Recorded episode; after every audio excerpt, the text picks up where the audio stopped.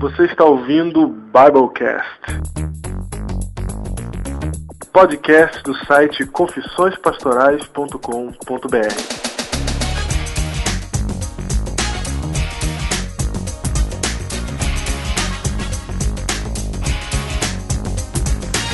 Eu sou o pastor Diego Barreto, sou associado da Igreja da Alvorada em São Paulo. É impressionante, mas eu sou o pastor José Flores Júnior, distrital do Parque Alvorada, em Guarulhos. Muito bem, estamos de volta aí com o segundo Biblecast. Né, queremos já começar agradecendo o pessoal que nos apoiou no primeiro Biblecast. O retorno foi muito bom, o povo parece que gostou e eu gostei também. Foi, foi, o retorno foi legal, isso é muito bom, nos incentiva a continuar fazendo isso daqui, melhorar cada vez mais. Vocês podem já notar que o som está diferente. Não estamos mais gravando no celular como daquela vez, né? E por isso eu quero agradecer as pessoas que nos apoiaram aí, o Thiago Hiroshi. Um abraço aí, o Thiago. Da igreja de São Miguel Paulista. São Miguel Paulista, o Thiago? São Miguel Paulista, exatamente. É teu vizinho aí, Thiago. É da Associação Paulista Leste, né? O vizinho, é só passar ali a Ayrton Senna que você está no Parque Alvorada. Isso, a esposa, a esposa dele, a Roberta, a blogueira Lívia Longo de Bragança Paulista. Olha. Da minha associação, hein? Exatamente, e a Maria Júlia também de Bragança Paulista. Todo esse pessoal retuitou, apoiou, deu palavras de ânimo pra gente. Né, e outras pessoas também, que são muitas pessoas, tem gente que eu nem conheço, Júnior, que retweetou, olha só. Então, estamos realmente felizes com isso e esperamos que o Biblecast continue ajudando o Adventismo. Muito bem, o Biblecast também pode ser baixado pelo iTunes. Se você tem o iTunes, você encontra o Biblecast lá, para que você possa ouvir no seu iPod. Se você quer entrar em contato com a gente, contato arroba confissõespastorais.com.br. Terça-feira às 21h30 na rádio Som e Vida tem o programa Ponto em Comum. O pessoal não pode perder, é um programa legal pra caramba, é um programa. É um programa devocional, é um programa interessante, é, tem interação, tem comentários ao vivo, etc. Então na rádio Som e Vida. Então o site é www.radiosomevida.com.br. É isso aí. Muito bem, vamos então para a indicação do livro de hoje. O livro que eu quero indicar hoje é o livro Portadores de Luz. É um livro lançado recentemente pela Unas Press, que é a editora do UNASP, né? Especificamente a Unas Press, é de Engenheiro Coelho, né, do Campus 2. É a história da Igreja Adventista do Sétimo Dia. Ele foi escrito por dois autores, o Richard Schwartz e Floyd Greenleaf. E esse é um livro grosso, 600 páginas, mas é um livro sem igual. Quando eu tava na página 50, eu pensei assim: como é que pode dois caras juntar tanta informação? Parece que eles estavam lá. Eles começam de bem antes do Adventismo e vão passando por toda a história. Realmente é um livro excelente. Foi base, claro, para as nossas pesquisas para o Biblecast que nós estamos fazendo hoje e o Biblecast anterior também. Muito bem. E eu indico a vocês aqui o livro A Mensagem de 1888, escrito por George Knight. Esse livro é sensacional, ele trata da famosa conferência de Minneapolis, realizada no ano já citado, que é o tema de hoje, não é? Por sinal. E ele trata toda a história através de perguntas e respostas. Então ele tem aqui várias perguntas e ele vai respondendo essas perguntas. E à medida que ele responde, ele vai contando a história de um dos episódios mais tremendos da Igreja Adventista do Sétimo Dia. Muita gente não faz ideia do que aconteceu em Minneapolis e se você gostaria de saber mais, aqui está a dica, a mensagem de 1888 de George Knight, editora Casa Publicadora Brasileira. Esse livro ele é interessante porque ele é pequeno, ele é fino, fácil de ler, mas e ele tá todo em perguntas, como você falou, né? Então é muito fácil. É, procura a pergunta no índice, você vai lá e já vai ler as respostas. Se você tem alguma dúvida, você vai direto na sua dúvida. Isso. O livro que eu citei, que é o Portador de Luz, ele tem 600 e, e milhares de páginas, mas é super fácil de ler. Eu comecei a ler ele, achei que ia ser difícil, maçante, mas os caras escreveram numa linguagem bem tranquila. É fácil, é gostoso de ler. Você não sente que está passando as páginas ali. É excelente também. Muito bem? Vamos continuar. Agora nós temos uma nova atração do Biblecast que é ligação para um pastor, né? Ligação direta. Ligação direta. Vamos ligar é imediatamente isso. para um amigo nosso o pastor Jonas Henrique, no distrito de Gouveia, Minas Gerais. Vamos lá. É, mas infelizmente não deu certo. Nós tentamos ligar, nós falamos com o pastor Jonas Henrique por 22 minutos, foi uma conversa super interessante. Nós tentamos publicar ela, ela no Biblecast, mas ficou impossível porque a qualidade do som da gravação que foi via telefone ficou muito ruim. Não dá para entender o que o pastor Jonas está falando. Então, infelizmente, nós vamos ficar devendo essa entrevista. Muito obrigado ao pastor Jonas. Mil, mil desculpas porque nós não estamos conseguindo publicar, mas vamos te ligar novamente. E é isso aí, a cada Biblecast nós vamos ligar para um pastor amigo nosso, conversar com ele para sabermos mais sobre os seus desafios, o local onde ele está trabalhando e sobre aquilo que ele pensa, quais são os projetos que ele tem. Então, cada Biblecast teremos uma entrevista curta de uns 5 minutos com algum amigo nosso que nós iremos estar telefonando. Muito que bem, foi aí, falamos com o nosso amigo Jonas Henrique. Mas o Jonas foi um das, uma das pessoas que me inspiraram aí no curso de teologia, um grande amigo, um grande colega. Um abraço ao Jonas lá em Minas Gerais. Então vamos ao tema de hoje, Júnior. Esse ano, 2010, a Igreja Adventista se reunirá em Atlanta, nos Estados Unidos, para mais uma conferência geral, quando a Igreja Mundial se reúne para louvar a Deus e traçar planos para os próximos cinco anos. Por isso, por causa disso, esse nosso Biblecast fala da mais polêmica assembleia de conferência geral já feita na Igreja Adventista, a Assembleia de Minneapolis em 1888. Os santos também lutam. Muito bem, meu. Vamos lá. Vamos começar então. Vai, vai. Começando da onde a gente parou, né? Paramos em 1844, depois do desapontamento. E aí, o que aconteceu a partir de então? A igreja, o movimento que surgiu ali, Igreja Adventista, né, que surge a partir de então, ele não é composto de legalistas. tá? Defina legalistas, pastor. Legalistas são aquelas pessoas que só defendem a lei, que vivem pela lei, que acham que a lei pode salvar. É, acredito numa doutrina que nós chamamos hoje de perfeccionismo. Exatamente. Então a igreja, o movimento não era legalista no começo. Eles acreditavam na salvação pela fé, como todo cristão protestante. Eles vieram de igrejas protestantes, reformistas, então eles não são legalistas. Ô Júnior, o que, que você tá comendo aí que eu tô ouvindo você. ab- De modo algum, não. Eu apenas mexi numa sacolinha aqui. Você não mexa nessa sacolinha Não, aqui, dá que pra ouvir. Ô, Nós estamos bem mesmo de som. Estamos bem de som agora. Firme. Tem até que. Vou colocar coisas de ovo na parede do meu quarto aqui. É. Bandeja de ovo aqui pra. Muito bem, então, voltando, os iniciantes do movimento adventista eles não eram legalistas, porque vinham de religiões protestantes, reformistas. Portanto, é, o que se viu era o seguinte: nós tínhamos de um extremo a Igreja Católica falando de salvação pelas obras, surge Lutero em 1714 Lutando contra isso. lutando contra isso, falando salvação é pela fé, outro extremo. Aí surge então o movimento adventista e eles começam a sentir algumas coisas. Primeiro, o desapontamento apontou uma obra a ser feita. né? Eles entenderam que Jesus não tinha voltado ainda porque precisava consertar algumas coisas. Um, antes de você continuar, gostaria de falar de três grupos que surgem desse desapontamento. Então vai, mano. É interessante citar aqui, ó. O primeiro grupo entendeu que em 1844 a data estava certa e o evento também estava correto, a volta de Jesus. Então, um grupo de pessoas achou que Jesus tinha vindo mesmo. Verdade. Esse grupo de pessoas, ele beirou o fanatismo.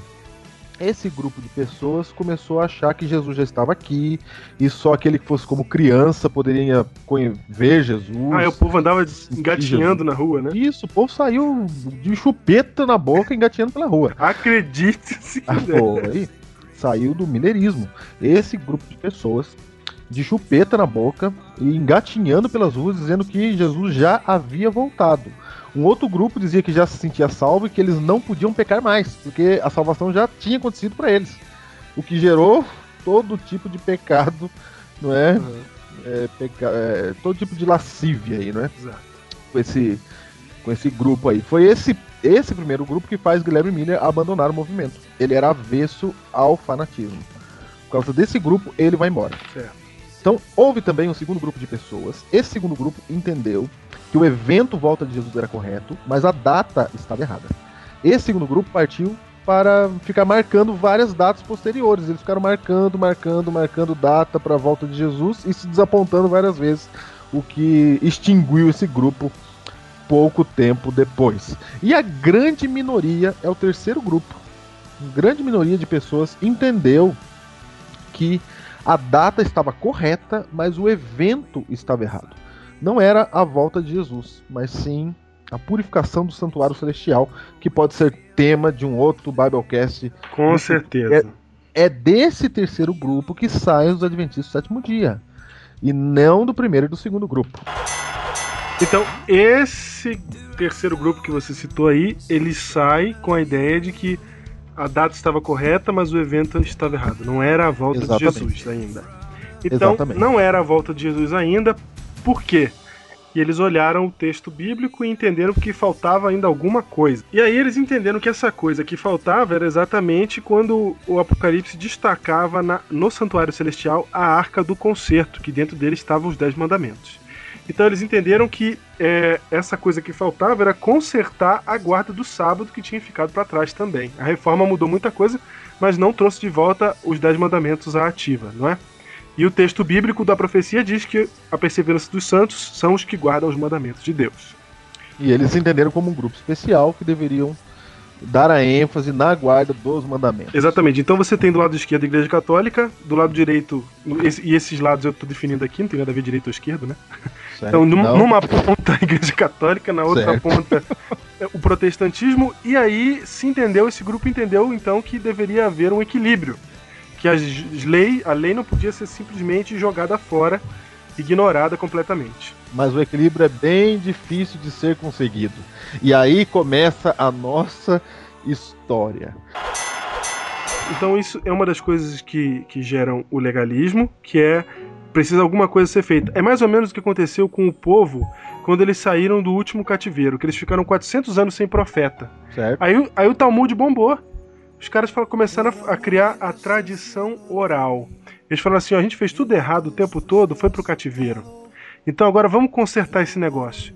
E como Deus estava silente, os seres humanos começaram a encontrar formas de consertar. E aí se inventou as aberrações, como por exemplo, você não pode andar mil passos num sábado. Não pode cuspir no chão senão tá regando uma planta. Exatamente. Então essas coisas começaram a surgir com a ideia de que a gente precisa se consertar, a gente precisa fazer alguma coisa. Então, do mesmo jeito aconteceu com o pessoal que se desapontou, né? Eles falaram, não, a volta de Jesus não veio ainda porque a gente tem que corrigir alguns detalhes. Então, eles não eram legalistas, mas ó, começaram a pender pro lado da lei porque estavam com essa ideia de que precisavam resolver o problema. Não, e eles, e eles demoraram, e na cabeça deles, Jesus ainda iria voltar bem breve. Exatamente, é breve. verdade. Era breve nos dias deles. A ideia deles não era montar uma igreja, nunca foi. Porque Jesus ia voltar para que igreja? Exatamente. E aí aconteceu que os adventistas então começaram a ser ridicularizados por outros cristãos, o que levou eles a uma batalha apologética. Certo? Os outros cristãos começaram a falar: vocês são judaizantes, vocês estão viajando aí, a lei já era. E tem um outro detalhe: eles, quando iam pregar o evangelho, os adventistas achavam tinham a certeza na época de que a mensagem deles era para todas as pessoas, até mesmo para quem já era cristão de outra denominação. Uhum. E quando eles iam pregar o evangelho, para que falar do amor de Cristo para um batista, por exemplo? Não precisa. Verdade, pra ele já que, tem. É, para que falar de, de assuntos que as igrejas já conheciam? Então, a partir daí, os adventistas começam a dar ênfase absoluta naquilo que eles tinham de diferente que era a guarda dos mandamentos, que era a guarda do sábado, que era a reforma na alimentação. Aquilo que era diferente era a ênfase do Adventismo. E Diego, você sabe que nessa época você não tem internet, né? Nessa época. Não, não tem. Biblecast não existe nessa época. Não. Então, os adventistas eles começaram a se profissionalizar, a se empenhar no debate. No debate, exatamente. Até porque eles também estavam sendo atacados, né? E aí quando eles começam a estudar a Bíblia e veem que tem argumentos pro lado deles, falam assim, então tá bom, então vamos pro pau. Exatamente. Vocês querem discutir? Vamos discutir. E aí não tem internet, como você bem está dizendo, e o que acontece? Não, eles chegavam numa cidade e olha só a situação. Eles desafiavam o pastor da cidade lá para um debate público na praça. E, gente, não tem TV nessa época. Juntava gente para ver o debate. É circo. E Não, é circo. E os adventistas eles começaram a, se, a, a ficar muito bom nisso e a derrotar a todo mundo no debate bíblico.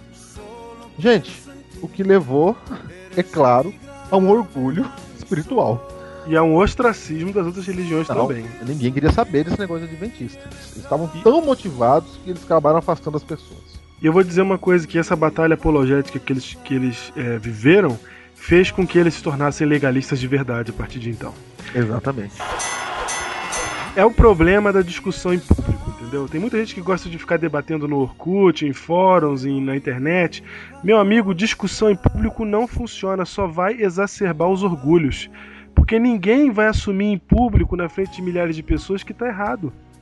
E aí o cara vai cada vez mais fortalecendo seus argumentos com a besteira que ele precisar para não ter que assumir na frente dos outros que ele tá errado. E nota que esse era o principal método de evangelismo da igreja adventista nos seus primórdios. Por causa disso e mais outras coisas, né, a organização da igreja começou a acontecer ao mesmo tempo que tinha uma guerra civil americana rolando no fundo, né, o, a, a nova luz sobre o viver saudável. Então você vai juntando tudo isso e os caras foram realmente virando legalistas. E é interessante, Júnior, que nesse período, quando isso começa a acontecer, Ellen White não tá quieta deixando isso acontecer. Ela tá falando contra isso, né? Só que parece que o pessoal só ouve o que quer, né? É, exatamente, só ouve o que quer. E é inclusive uma coisa, inter- um argumento interessante a favor de Ellen White. Nós não estamos falando de Ellen White ainda, vamos ter um Biblecast para isso, como já reafirmamos. Mas assim, o fato de Ellen White estar indo contra esta, este, esta maré do movimento inteiro, né, falando a favor da graça, isso demonstra né, um, é um dos sinais de que Ellen White ela corrobora o que a Bíblia diz e não vai contra o que a Bíblia diz. Né? Toda a nossa conversa é a reunião famosa de Minneapolis 1888.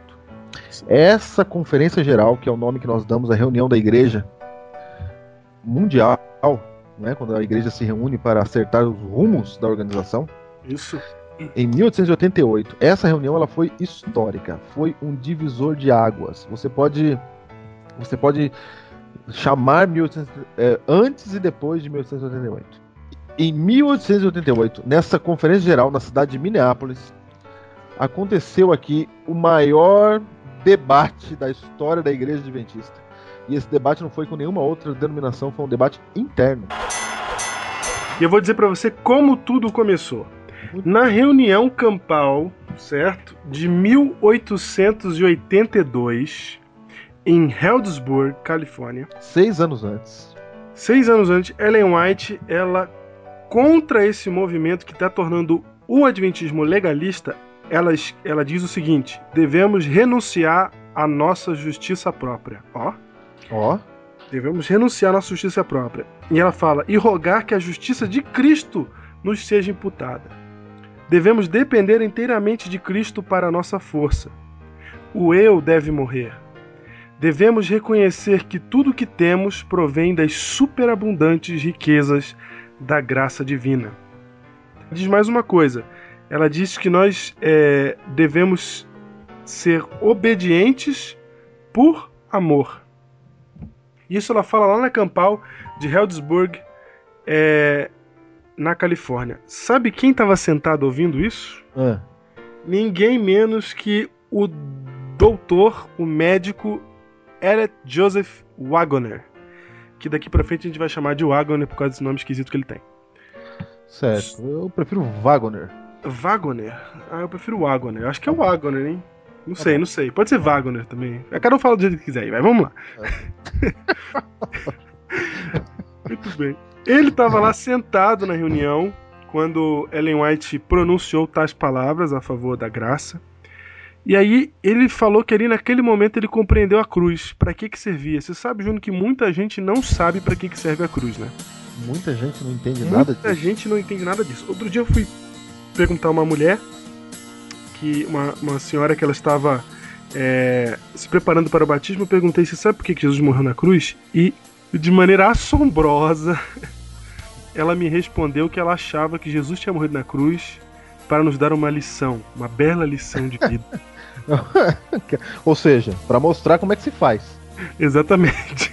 Você viu aí, ó? É assim que faz. É assim, entendeu? Não, mas é muita gente acha que é assim que faz. Eu achava. Que Jesus eu também. e que Jesus veio mostrar como é que é pra ser salvo. Ah, nós estamos adiantando. Esse assunto, se a gente entrar nele, eu não, Não, vou é pra comentar. semana que vem. Semana É. que vem a gente vai entrar no detalhe do assunto. Mas aí o que importa Em 1882, voltando aí. Voltando, o Agner ele entendeu isso. Ele viu a cruz e ele falou assim: Eu acho que Jesus estava morrendo na cruz para levar embora os meus pecados, para que, Olha que, pra que eu não, eu não, porque eu que não sou capaz de, de, de ter justiça, né? Para que ele possa, com a justiça dele, me salvar, pôr o seu manto sobre mim e Deus possa me olhar como santo. Olha que maravilha. Desse pensamento começou a formigar no coração de Wagner. Ele sentou e começou a estudar então os livros de Romanos e Gálatas, Em certo? que ano aí que você falou? Em que ano que isso aconteceu? 1882. Seis anos antes? Seis anos antes da, da, da conferência de 1888. Ele tinha 27 anos nessa época, hein? 27 anos, exatamente. Ele era filho de um pastor, né? O pai dele é, ele era o editor da Sign of Times. Uma das dos funções tempos, não é? finais dos tempos, exatamente. É, falei, falei jargão, né? Muito bem. E aí, enquanto isso, né, Alonso Sinais dos Tempos era uma revista. É, pra- um periódico Exatamente. sobre profecias da Igreja Adventista. Alonso T. Jones, enquanto isso, ele estava no exército. Depois de três anos servindo o exército americano no Forte Walla Walla, em Washington, o estado, não a cidade, ele, ele começou a estudar também Romanos e Gálatas e começou a entender o assunto, certo? Não só isso, a T. Jones também começou a estudar é, Daniel. Muito bem eles acabaram se encontrando na própria, na, na própria Sinais dos Tempos, né? Vamos falar assim, que é, as- é, a revista que a gente acabou de citar, como coeditores, né, depois que o pai de Wagner foi para a Europa. Então, Wagner, que era o editor, foi para a Europa e os dois começaram a ser coeditores da revista. Nessa eles se encontram e ali formam a amizade. Então, só pra frisar aqui, temos Jones e Wagner, dois princi- principais personagens, Dessa história. até aqui mencionados, da Conferência Geral de 1888. Isso. Esse é um, um dos lados, né? Nós estamos apresentando aqui. Então, como tudo começou. Daí eles davam aulas em Heldsburg, no, no college, e começaram a estudar, estudando juntos Romanos e Gálatas, começaram a pregar sobre justificação pela fé. Eles entenderam o que Paulo estava dizendo a respeito da graça e começaram a pregar isso em Oakland e em São Francisco, certo? O que eles achavam, inclusive, ser um desequilíbrio no adventismo por não entender e tratar e, e tratar não entender a justificação pela fé e tratar como uma coisa abstrata, como muita gente trata até hoje. Isso é uma realidade do Brasil, do adventismo brasileiro. Eu acho que até entre nossos irmãos evangélicos há pessoas que não entendem isso. Embora Com certeza, porque eu vejo muitos pregadores batistas falando a respeito disso. é, exortando seus próprios membros a acreditarem nisso. Exatamente, porque justificação pela fé é uma coisa difícil de, de, de entender mesmo que a gente vai ver no próximo Biblecast. É, porque a notícia é muito boa. Notícia Exato. boa a gente não acredita. Exatamente. Posso apresentar os outros dois personagens? Manda ver. Eu vou apresentar aqui os outros dois personagens da conferência de 1888. O primeiro, George Butler. George Butler, ele era o presidente mundial da igreja. O presidente da Associação Geral. Em 1888, ele tinha 54 anos de idade. E ele era conhecido pela pela pela Ah, eu não Pela- citei a idade do Jones do Agor, né? Ele é 27, que ele começou, né? Foi E, o, e o, o Jones também tinha 30 e poucos anos. Então eles são todos ali cinco naquela. anos mais velho, tinha 32. Na época que você citou aí. Na conferência de 1838, Jones tinha 38 e Wagner 33. Que é a minha idade, no caso. Não é? Ou seja, dois jovens. E eu tô com 27. né? Exatamente. Já você tem George Butler com 54 anos e Uriah Smith com 56 anos. Primeiro, Butler. Butler, presidente da Associação Geral, e ele foi presidente da Associação Geral por muito tempo. Uhum. Por muito tempo. Ele representava o que era de mais ortodoxo na igreja. E falando da sua personalidade, não é?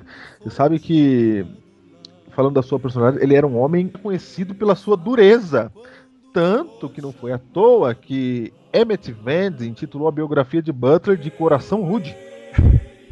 Veja isso. Era uma pedra. Ele era uma pedra. Dizia que quando ele fincava suas estacas, ninguém fazia esse homem mudar de ideia. E ele, por ser presidente da mundial da igreja, ele sentia no seu coração, ele acreditava mesmo que ele era defensor da doutrina da igreja. Ah, ele sim, ele é o presidente, né? É o presidente, exatamente. A mensagem está na mão dele. É, não. Ele achava que. Ele. Não, ele entendia, ele acreditava em termos bem definidos que a sua posição como presidente da Associação Geral não apenas lhe conferia uma autoridade para praticar atos em nome dos, de outros, mas também dotava de pontos de vista mais claros que outros. Olha só. É. Quando se tratava de questões doutrinárias. É. Assim ele se colocava na função de cão de guarda teológico da igreja. Ele era o cão de guarda. Ou seja, e aí me vem um jovem, dois jovens falando coisa que ele não concorda. Esse mais um personagem. Guarde o nome dele. George Butler. Butler. Acompanhado. Do outro lado do ringue. Exatamente. Temos uma luta de duplas aí, não é? Jones uhum. e Wagner contra Butler e Uriah Smith. Uriah Smith, companheiro de Butler no poder, foi secretário da Associação Geral desde 1863, aí com exceção de três anos apenas. Então, Uriah Smith ele era o secretário.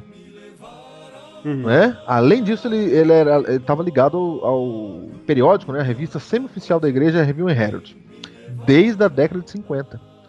Tendo completado em 88 quase 25 anos como seu editor. Uriah Smith também era autoridade insuperável em interpretação profética. Seu livro Ai, vou falar em português, tá? Vai. Seu livro Pensamentos. Seu livro Pensamentos sobre Daniel e Apocalipse é um grande êxito editorial da Igreja Adventista, tanto entre os membros da igreja como entre não membros. Ele era o doutor da igreja. Ele era aqui. Ele era o doutor, aquele que todo mundo perguntava, pô, tem uma dúvida bíblica, perguntar para quem? Uriah Smith. Smith. Tem uma dúvida, pergunta Uriah Smith. E ele, ele, era, ele era tremendo. Quando foi começar a, a, a Assembleia de Minneapolis, né, um jornal da cidade, ele anunciou a sua chegada para reuniões de 88 dizendo: pastor Uriah Smith tem a reputação de ser um dos escritores e oradores mais capazes da Assembleia e é também um profundo erudito. Então está aí. E Butler e Uriah Smith acreditavam no seu coração que que aquilo que um dia foi pregado pela igreja não podia voltar atrás. Eles acreditavam mesmo naquela ideia da verdade engessada. Que a salvação era pela lei e acabou. O Uriah Smith ele começa tendo um problema com Jones, porque Jones, ao, ao ler Daniel 7, estudar Daniel 7 que nem um maluco, ele entendeu que a interpretação de Uriah Smith a respeito do, do de um dos reinos. Os dez chifres, né? né? Roma, isso, Roma se divide em dez pedaços, né? Na profecia de Daniel 7. Os dez chifres é, nosso amigo Ray Smith havia dito que um dos chifres eram os Unos. E o Jones entendeu que um dos chifres eram os Alamanos, olha, não os não, Olha que profundo, hein? Não, olha que importante. Não. não, era, isso é realmente, se você não sabia, meu caro amigo, que um dos chifres eram os Alamanos, eu acho que a sua salvação você está realmente tá em, em jogo. Tá em xeque, e, não, se você não sabe que os Alamandos é o décimo chifre, você tá fora do céu. Eu não acredito que o que, que você tá fazendo na igreja, meu amigo. Você não, não parou para pensar se era Uno ou Alamano. Que dúvida. Aí que tá.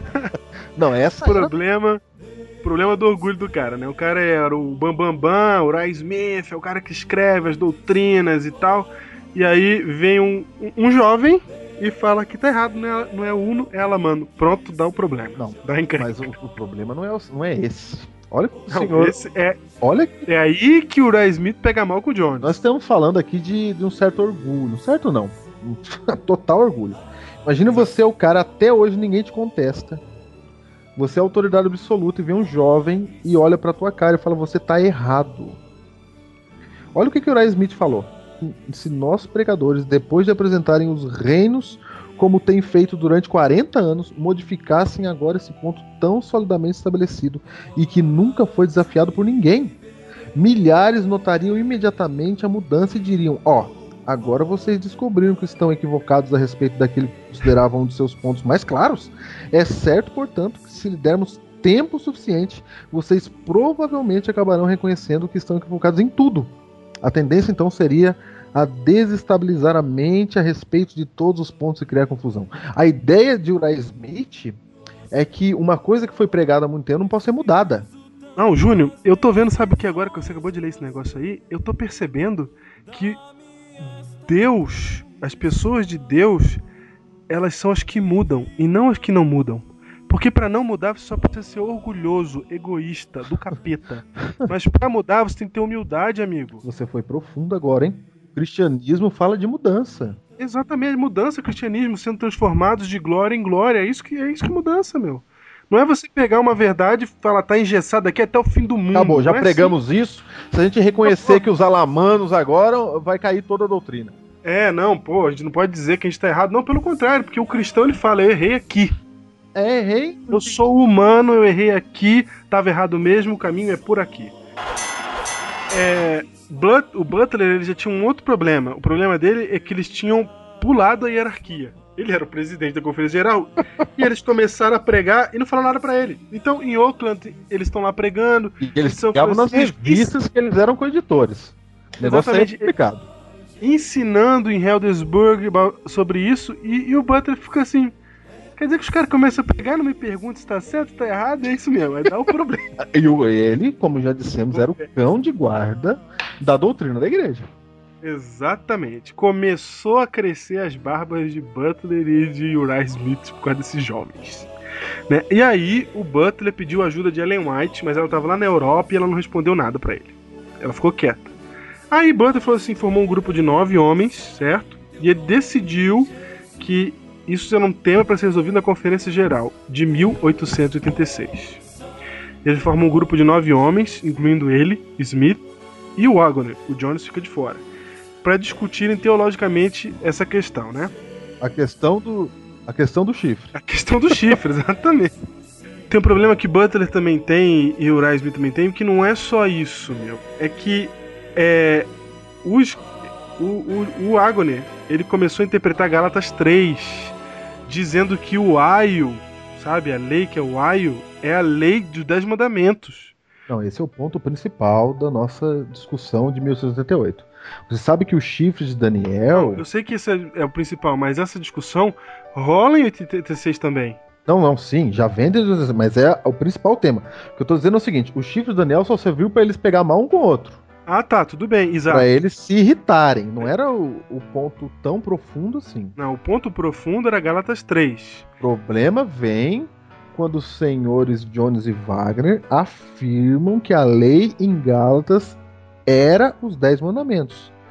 Porque Gálatas diz que ninguém é salvo, que a lei, a ninguém é salvo pela lei.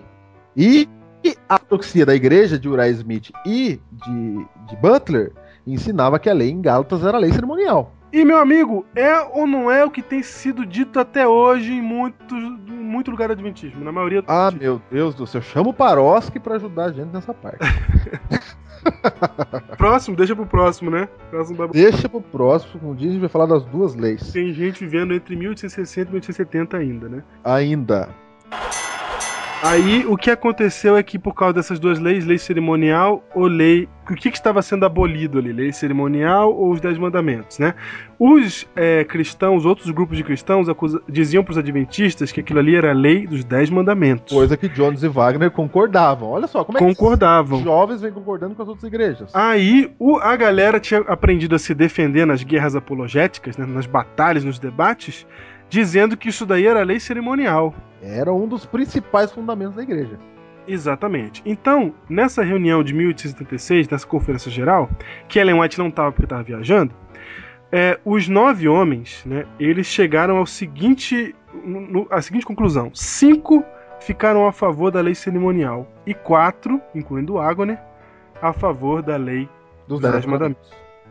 Daí foi tomado um voto para que se não discutisse mais esses assuntos controversos, né?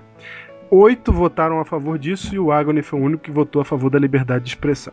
Muito bem, alguns meses depois, Ellen White chega lá da Europa, descendo o sarrafo em todo mundo que estava nessa reunião. Ela chega pra Jonas Wagner e fala assim, ó. Vocês erraram porque estão muito, estão muito autoconfiantes, vocês estão se achando demais aí. Vocês agiram por conta própria e estão dando muita importância pra um assunto besta que é os Unos e Alamanos. E ela manda essa carta de repreensão, uma cópia pro presidente da igreja, Butler. O que, que o Butler entende com isso? Ele entende. O Butler vibra. Ele fala: finalmente alguém repreendeu esses moleque e ela tá do meu lado. Peguei esses moleques. Peguei, não. e ele publicamente na revista da igreja agora ele veementemente publica um artigo a respeito da lei em Gálatas dizendo que era lei cerimonial, mas com toda a força. Ellen White repreende ele e Exatamente. fala: Eu não te mandei a cópia da carta pra você achar que eu tô do seu lado. Eu mandei pra você não cometer o mesmo erro. Agora que você falou em público, Jones e Wagner tem o direito de escrever em público também. As ideias deles. Tá formada A guerra. bança. Ela- Não, mas a guerra é pior. E você sabe que em 1836, que você citou aí, Dudley Cartwright era um dos maiores evangelistas da igreja. Era o Alejandro Bulhão. Não, ele batizava todo mundo. Ele era o cara. Ele era o cara. E ele pregava que Gálatas era lei cerimonial. Era um dos principais argumentos dele. E entende-se que em 1886, Cartwright ele entendeu o que Wagner estava dizendo. Ele entendeu. Mas ele não conseguiu. Ele não conseguiu colocar a sintonia, o que é muito difícil para nós adventistas mesmo, colocar a sintonia entre graça, salvação pela graça e guarda dos mandamentos. Ele não conseguiu fazendo com que ele abandonasse a igreja. Ele abandona a igreja. Os maiores torna- pregadores. Quem é? Não, exatamente. A briga era tão grande que ele, ele abandona a igreja e se torna então um dos maiores críticos da igreja adventista, escrevendo o Adventismo Renunciado. Veja a que ponto estava chegando aqui a controvérsia. É interessante essa carta que você falou que ela mandou pro Butler, depois falando pra Ela falou pra ele e pro Smith também que eles não são infalíveis. Os caras estavam se achando infalíveis porque estavam na posição que estavam, né? O presidente da Conferência Geral, etc., como você falou aí, o secretário da Conferência Geral. Então os caras estavam se achando infalíveis. Ellen White fala E as- claramente, eles não são. E eu que sou pastor aí do distrito, às vezes a gente começa a achar que é a gente que manda, né? Exato, corre esse E risco. tem um irmãozinho lá da igreja que às vezes pode ajudar a gente. Exatamente. A gente, é- é- esse é o segredo, né? É, é por isso que a gente está discutindo tudo isso daqui e falando sobre isso. Mas vamos, antes da gente concluir, vamos continuar a história. Vai. 18 meses se passaram, né? Jonas e Wagner ficaram quietinhos enquanto isso, depois do, do de Ellen White ter chegado botando, botando ordem na casa. Até que Butler soltou esse folheto que você falou, com o título A Lei em Gálatas, né? Porque ele ficou vibrou com a carta de Ellen White. Aí, quando Ellen White falou que o Wagner teria o direito de, de responder, ele então publicou o folheto Evangelho em Gálatas. É brincadeira, né? gente, isso tudo é nós, viu? É adventista, todo mundo aí, ó. Exatamente. Presta Agora- atenção. É Agora, Diego, vou importante esses Vou falar, de, vou falar de um contexto que estava acontecendo ali em 1878. A partir de 1880, nos Estados Unidos começa uma série de ideias a respeito de leis dominicais, obrigando pessoas a guardarem o domingo. Ah, é verdade. O nego vai preso no Arkansas e tudo. Não prenderam, prenderam, prenderam o W.C. White por fazer a editora Pacific Press funcionar nos domingos. As pessoas estavam sendo presas. W.C. White é o filho de Ellen White. filho de Ellen White. Eles estavam, as pessoas estavam sendo presas por trabalhar no domingo. Segundo a teologia adventista, esse é um sinal da volta de Jesus. Não, na Califórnia, na eleição lá para o estado da Califórnia, as plataformas de governo era se o domingo ia ser exaltado como dia santo ou não. Na campanha. Ou seja, isso ficou grande nos Estados Unidos, ficou- isso cresceu muito, né? E aí a comoção escatológica adventista intensificou-se em 88. Foi quando o cardeal católico, nesse período, ó, quando começa a, a conferência ali de 88, o cardeal católico romano James Gibson deu a mão aos protestantes, endossando a petição ao Congresso em favor de uma legisla- legislação dominical nacional. Os protestantes estavam mais do que dispostos a aceitar essa ajuda. Não, aí. Imagina. Nossa, a união das igrejas. Era a união das igrejas, era a obrigatoriedade da guarda do domingo, não é? Isso foi a primeira vez que alguém estava falando desde que os adventistas passaram a guardar o sábado, não é? Lá na década de 1840. E aí, hum, Butler, ele entendia, e, e Uriah Smith entendia o seguinte: Jesus está voltando, é a hora de a gente pregar a verdade e Satanás mandou dois meninos aqui no nosso meio para dizer que Tá tudo que a gente prega tá errado. É verdade. Não, imagina isso, É verdade. não é? Eu até tenho que defender os E- dois agora, porque que nem Paulo, Paulo sabe que lutou contra os cristãos tentando defender a fé. E eu vou dizer, muita gente tentando defender a fé, não é? Mais uma vez, a galera achando que tradicionalismo é igual a Deus e não mudança. Há muita gente tentando defender a fé, não é? Porque é zeloso, etc. Passa a lutar contra Deus. O, o pessoal pensou assim, ó, tá, o, o fim do mundo tá chegando, nós não podemos mudar nada aqui. Isso aqui não, não é mudável, não, não dá pra, não é mutável, né? Não dá pra mudar nada. E, e é do jeito que tá, do jeito que veio. E moral da história, o que aconteceu foi o que nós vimos em 15 de outubro de 1888 em Minneapolis, quando começa a Conferência Geral. Nessa Conferência Geral de 1888, o Wagner ele foi chamado para fazer as palestras devocionais e o Jones foi chamado para palestrar sobre Daniel 7. O Butler, o Butler Maravilha. estava com malária na sua caminha de enfermo Ah, é mesmo. lá em Battle Creek.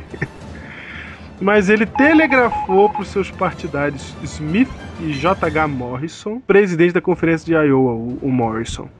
E aí, olha a frase que ele manda para os seus amigos. Abre aspas.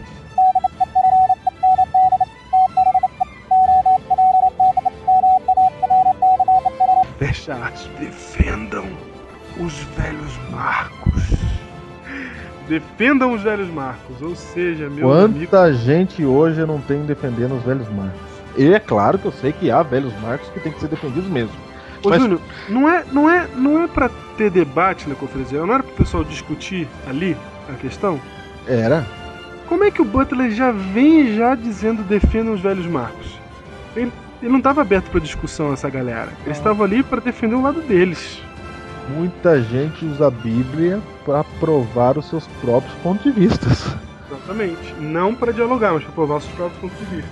E isso que a gente falou agora ficou conhecido como o espírito de Minneapolis, que é o espírito de defender o seu lado, aconteça o que acontecer, sem amor. Como se a verdade ela precisasse disso pra prevalecer. A verdade não precisa desses esforços malucos pra prevalecer. Ela não precisa do seu orgulho pra prevalecer. Você não precisa defender a verdade que nem um ignorando toda a razão e etc em nome de Deus, porque Deus, a verdade de Deus, ela, ela é luz, ela vai brilhar, não tem como.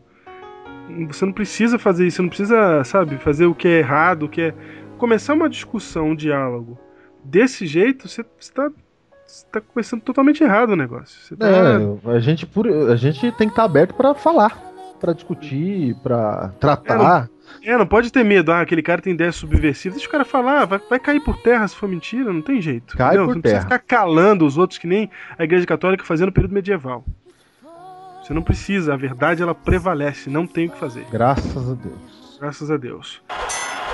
O Butler também ficou sabendo né, que o William C. O W.C. White, o filho da Filho Jane Ellen White, estava do lado do, do, do Jones e do Água, né? Eles eram da mesma região, né? Da parte oeste dos Estados Unidos. E aí pronto, aí ele sentiu a conspiração e telegrafou, defendam os velhos marcos. E aí, meu amigo, aconteceu o seguinte. Aconteceu que foi uma balbúrdia. Foi a guerra dos velhos contra os jovens. Claramente, claramente. Eu quero ler um texto aqui. Depois que o nosso amigo é, o Wagner, ou desculpa, depois que o nosso amigo Jones ele defendeu a sua ideia de Daniel 7 sobre os alamanos, o Uriah Smith, olha, por um raro momento ele foi um modesto. Foi Opa. modesto. E ele falou assim: olha, pensando bem, esse negócio de dizer que os alamanos são um dos chifres não é uma ideia que eu criei, não é uma ideia minha, né? Eu simplesmente copiei a ideia, ela veio, na verdade não copiei, ela veio dos mileritas. Aí o Jones, que é o jovem, o jovem meu, o jovem não aguenta, né? Você sabe que, você sabe que esse Jones também, ele era fogo. Ele era fogo. Não, ele era tremendo. Ele, ele chegou a dizer. Ele chegou a dizer que qualquer pessoa bem informada sabia que o que Smith havia escrito seu livro estava errado. Exatamente. Não, ele falou assim, ó. abre aspas. O pastor Smith lhes disse que ele não sabe nada sobre esse assunto. Ele assumiu que ele não sabe de nada. Eu sei. E não quero que vocês me censurem pelo que ele não sabe. Olha só. Ó, é lógico. Quando ele mete essa letra, meu amigo, Ellen White levanta e reprova ele imediatamente sobre essa declaração irrefletida, mas o seu impacto já tinha entrado na cabeça dos delegados. E aí o que aconteceu? Os delegados, é, muitos concordaram e outros ficaram assustados com a ousadia do Jones, né, de falar desse jeito. E pegaram Uhum. mal com ele porque ele foi ousado demais, porque ele falou desse jeito, entendeu? Fechando as portas para ouvir a verdade. Então, a verdade ela se perde ali por duas razões: por um grupo que não quer ouvir e por um grupo que está tentando empurrar. É sempre assim na guerra de jovens com velhos, né, meu? Os velhos estão defendendo a não mudança, a tradição das coisas, e os jovens querem mudar tudo na base da pancada, na base da juventude, né? E fazem declarações irrefletidas como o Jones acabou de fazer. Se ele ficasse quieto, Não. dava tudo certo. O que falta nos dois lados aí é sempre o amor de um É sempre isso que falta, exatamente, né? Não, não tem um amor mútuo, é um acusando o outro, é um, sabe, brigando com o outro, cada um com o seu próprio interesse. Então o cara vai e solta uma ironia dessa, né? Eu- o cara falou que não sabe de nada, eu sei. E não quero que vocês me julguem pelo que ele não sabe. Então vocês que estão defendendo o lado dele, vão me condenar por, por, por um cara que falou que não sabe do que tá falando. Então você vê a, a juventude realmente, ela às vezes ela vai longe demais. Né? É difícil. Moral da história, a galera entrou numa briguinha ridícula. Eles começaram a se xingar, eles se dividiram em grupos entre eles. Foram. Os caras falavam assim, você é uno ou você é lamano? Começaram a se zoar nos corredores. Você percebe que, olha só, onde tá Ellen White nesse período? Ele tá, ela tá aí. Ela tá assistindo. E ela Tá intervém e tudo. Só que, olha só, ela não intervém com visões e sonhos. Do, do- ou seja, ela não pega o dom profético pra acabar com a briga. Ela podia acabar com a briga, mas E joga na cara deles, não. não é assim que funciona. Todas as nossas doutrinas, elas existem pelo estudo da É Bíblia. Bíblia, amigo. Exatamente, pelo estudo da Bíblia. Ela não apareceu lá e falou: chega, é assim que vai ser. Não, isso não aconteceu. Inclusive, ela saiu muito prejudicada dessa por não ter feito isso, né? Foi daí que mandaram ela pra Austrália, né? Exatamente. Não, lá, lá mesmo, os caras ficavam se zoando lá no- no- nos corredores. Ela falou que foi um clima terrível. Que neguinho chegou pra ela e falou assim: Ó, você tá ficando velha aí.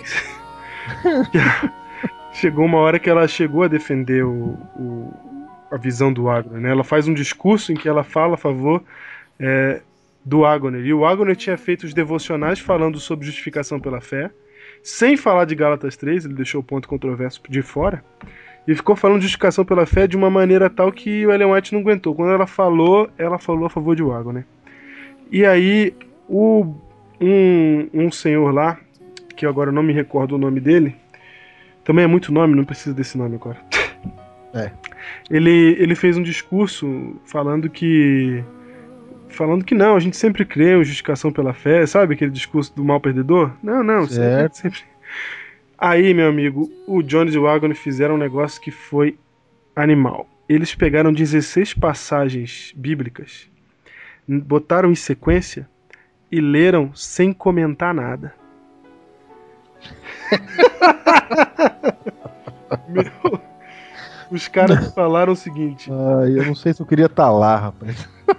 para um observador, isso fez, abre aspas, uma impressão eterna que o tempo jamais pode apagar. Os caras só leram 16 passagens da Bíblia e não pronto. falaram mais nada. Acabou. Só que o que acontece? Por que, que não houve tantas mudanças? Por que não foi uma revolução? Por que não foi uma reforma? Porque por causa do orgulho, por causa dos gracejos, porque as pessoas tomaram partido por causa por causa das suas próprias, né, Ou crenças. seja, ou seja, havia Jones e Wagner tinha uma mensagem de Deus pro povo da igreja. Tinha. Tinha. Mensagem essa que demorou para ser compreendida pelo orgulho criado por pelos que defendiam a tradição na época. Exato. No caso, Smith e Butler. Então, veja só, Deus às vezes quer falar com a gente e a gente, a gente não ouve. Não, a gente quer que seja as coisas do jeito que a gente quer. Não, e eu vou falar agora para os jovens que estão nos ouvindo. A gente jovem também, a gente quer fazer a revolução na igreja. Uhum. E a gente quer que seja do jeito que a gente quer. Você sabe que a mensagem não foi aceita também porque Jones, por causa da maneira de Jones apresentar aquela mensagem. Exatamente. Eles tinham a verdade, mas o jeito de apresentar estragou. Não, exatamente. O problema é um ficar brigando. É isso que Satanás quer que aconteça. Exato. Que é que, a- o Satanás quer dividir a igreja. Ele quer colocar tradicionais e liberais. Ele quer colocar mais velhos e mais jovens. Rótulos, você não deve aceitar rótulo. Você não deve. você- nós somos cristãos todos. Uhum. todos cristãos. E o rótulo, ele é ruim. Ele é ruim para nós. E esses rótulos você pode encontrar na sua igreja. Você olha pro irmão, ah, esse é assim. Não, aquele é assim. Não, ninguém é assim não. A gente é de Cristo e essa verdade de Deus, ela vai prevalecer no final. No final. Pastor Diego, e qual foi o resultado disso tudo?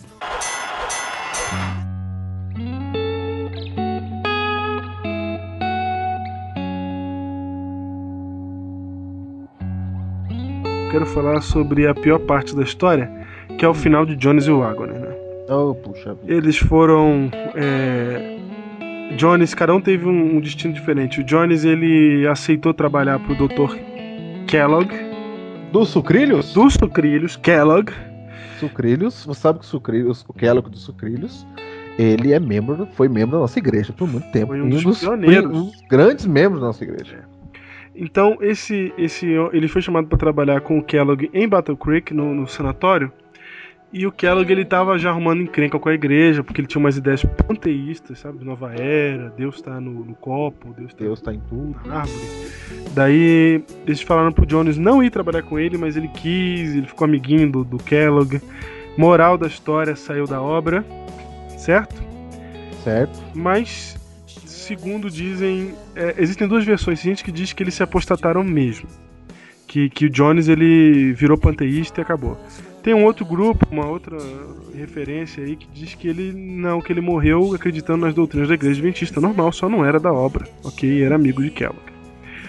Já o Wagner, o Wagner ele teve um problema familiar, ele se separou da sua mulher e casou de novo, não podia, pum, saiu da obra. E aí o que acontece é que ele parece que também se envolveu com as mesmas ideias, eles eram amigos e tal, panteísmo, etc e tal. Terminaram fora da igreja ou não? Não sei, mas isso também não importa. O que importa é o que a mensagem que eles levaram em 1868 e o que, que ela causou. A mensagem que eles levaram não pode ser falsa porque ela é a mensagem de Paulo em Gálatas e em Romanos. E o resultado disso foi o seguinte: depois de 1868, Butler não quis ouvir Ellen White, Uriah Smith não quis ouvir, e foi uma guerra. Eu sei que foi 1890. Dois anos depois. Ellen White fez uma semana de oração na igreja de Uriah Smith. E ali, naquela semana de oração, ela fez um apelo nervoso para ele. E ele finalmente se arrependeu da sua posição anterior e assumiu a justificação pela fé. Um ano depois, Butler, a pedra, A pedra, velho general, cão de guarda. ele resolve então finalmente aceitar a, a justificação pela fé.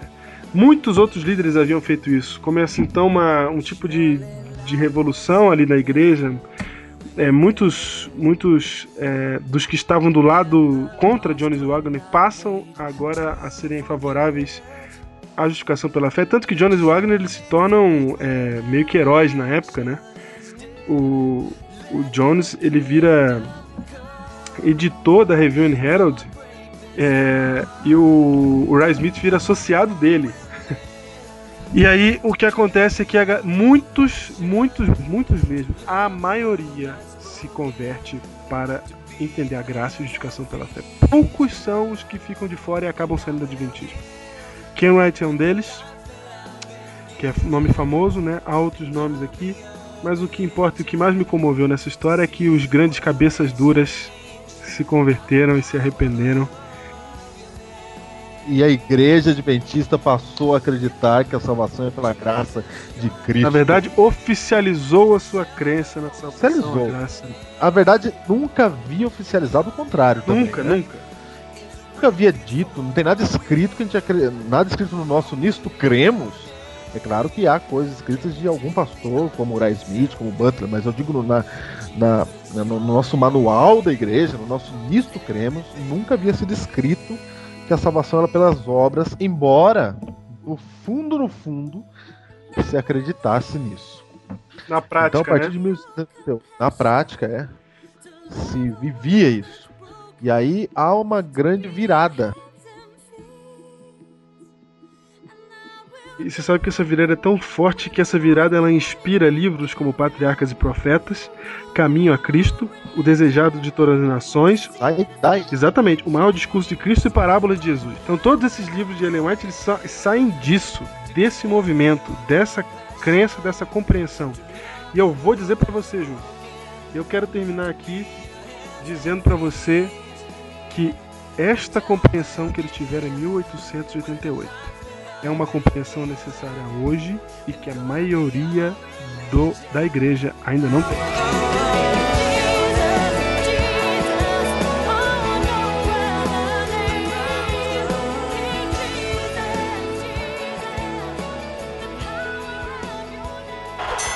Eu gostaria de ler aqui com você para nós encerrarmos.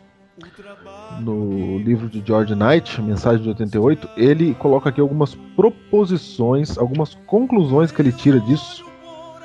Nove conclusões. E o capítulo é o último, significado da mensagem de 88 para hoje. E ele diz o seguinte: eu vou lê-las apenas as proposições. 1. Um, o Adventismo precisa colocar a Jesus e sua justiça salvadora no centro de suas crenças. Ele diz isso para hoje, É. não é? Os Adventistas precisam reconhecer que as boas novas são melhores do que a maioria das pessoas imagina. Ó, acreditar no Evangelho, É. na boa notícia. 3. O cristianismo adventista deve passar do nível intelectual para o nível experimental. Nós somos muito bons em debates bíblicos, Entender a teoria, mas devemos. Exatamente, devemos vivê-la. 4. Os adventistas precisam entender tanto intelectual quanto experimentalmente o, o que significa a verdadeira natureza da perfeição de caráter, que é o perfeccionismo, não é? O perfeccionismo é o erro, não é? Então o adventista precisa entender o que é perfeição de caráter, segundo George Knight. E 5. Os adventistas precisam superar o espírito de Minneapolis e aprender a trabalhar unidos. isso. O espírito de Minneapolis é eu tô certo e você não. 6. O Adventismo precisa pôr a Bíblia no centro de sua metodologia teológica. 7. Ao estudar a mensagem de 88, os Adventistas precisam focalizar os aspectos da teologia de Jones e Wagner explicitamente recomendados por Ellen White. Que nem tudo que eles disseram nós podemos Isso, depois eles ficam panteístas e dá aquela encrenca toda. Exatamente. E mesmo na conferência de 88, nem tudo era poderia ser aproveitado. 8. O Adventismo precisa resgatar a centralidade da terceira mensagem angélica em sua identidade e pregar vigorosamente uma mensagem equilibrada da lei e evangelho em seu contexto escatológico. E por último, os adventistas precisam parar de brigar entre si sobre a mensagem de 88 e canalizar suas energias para a pregação da tríplice mensagem angélica a toda a terra. Amém. Amém.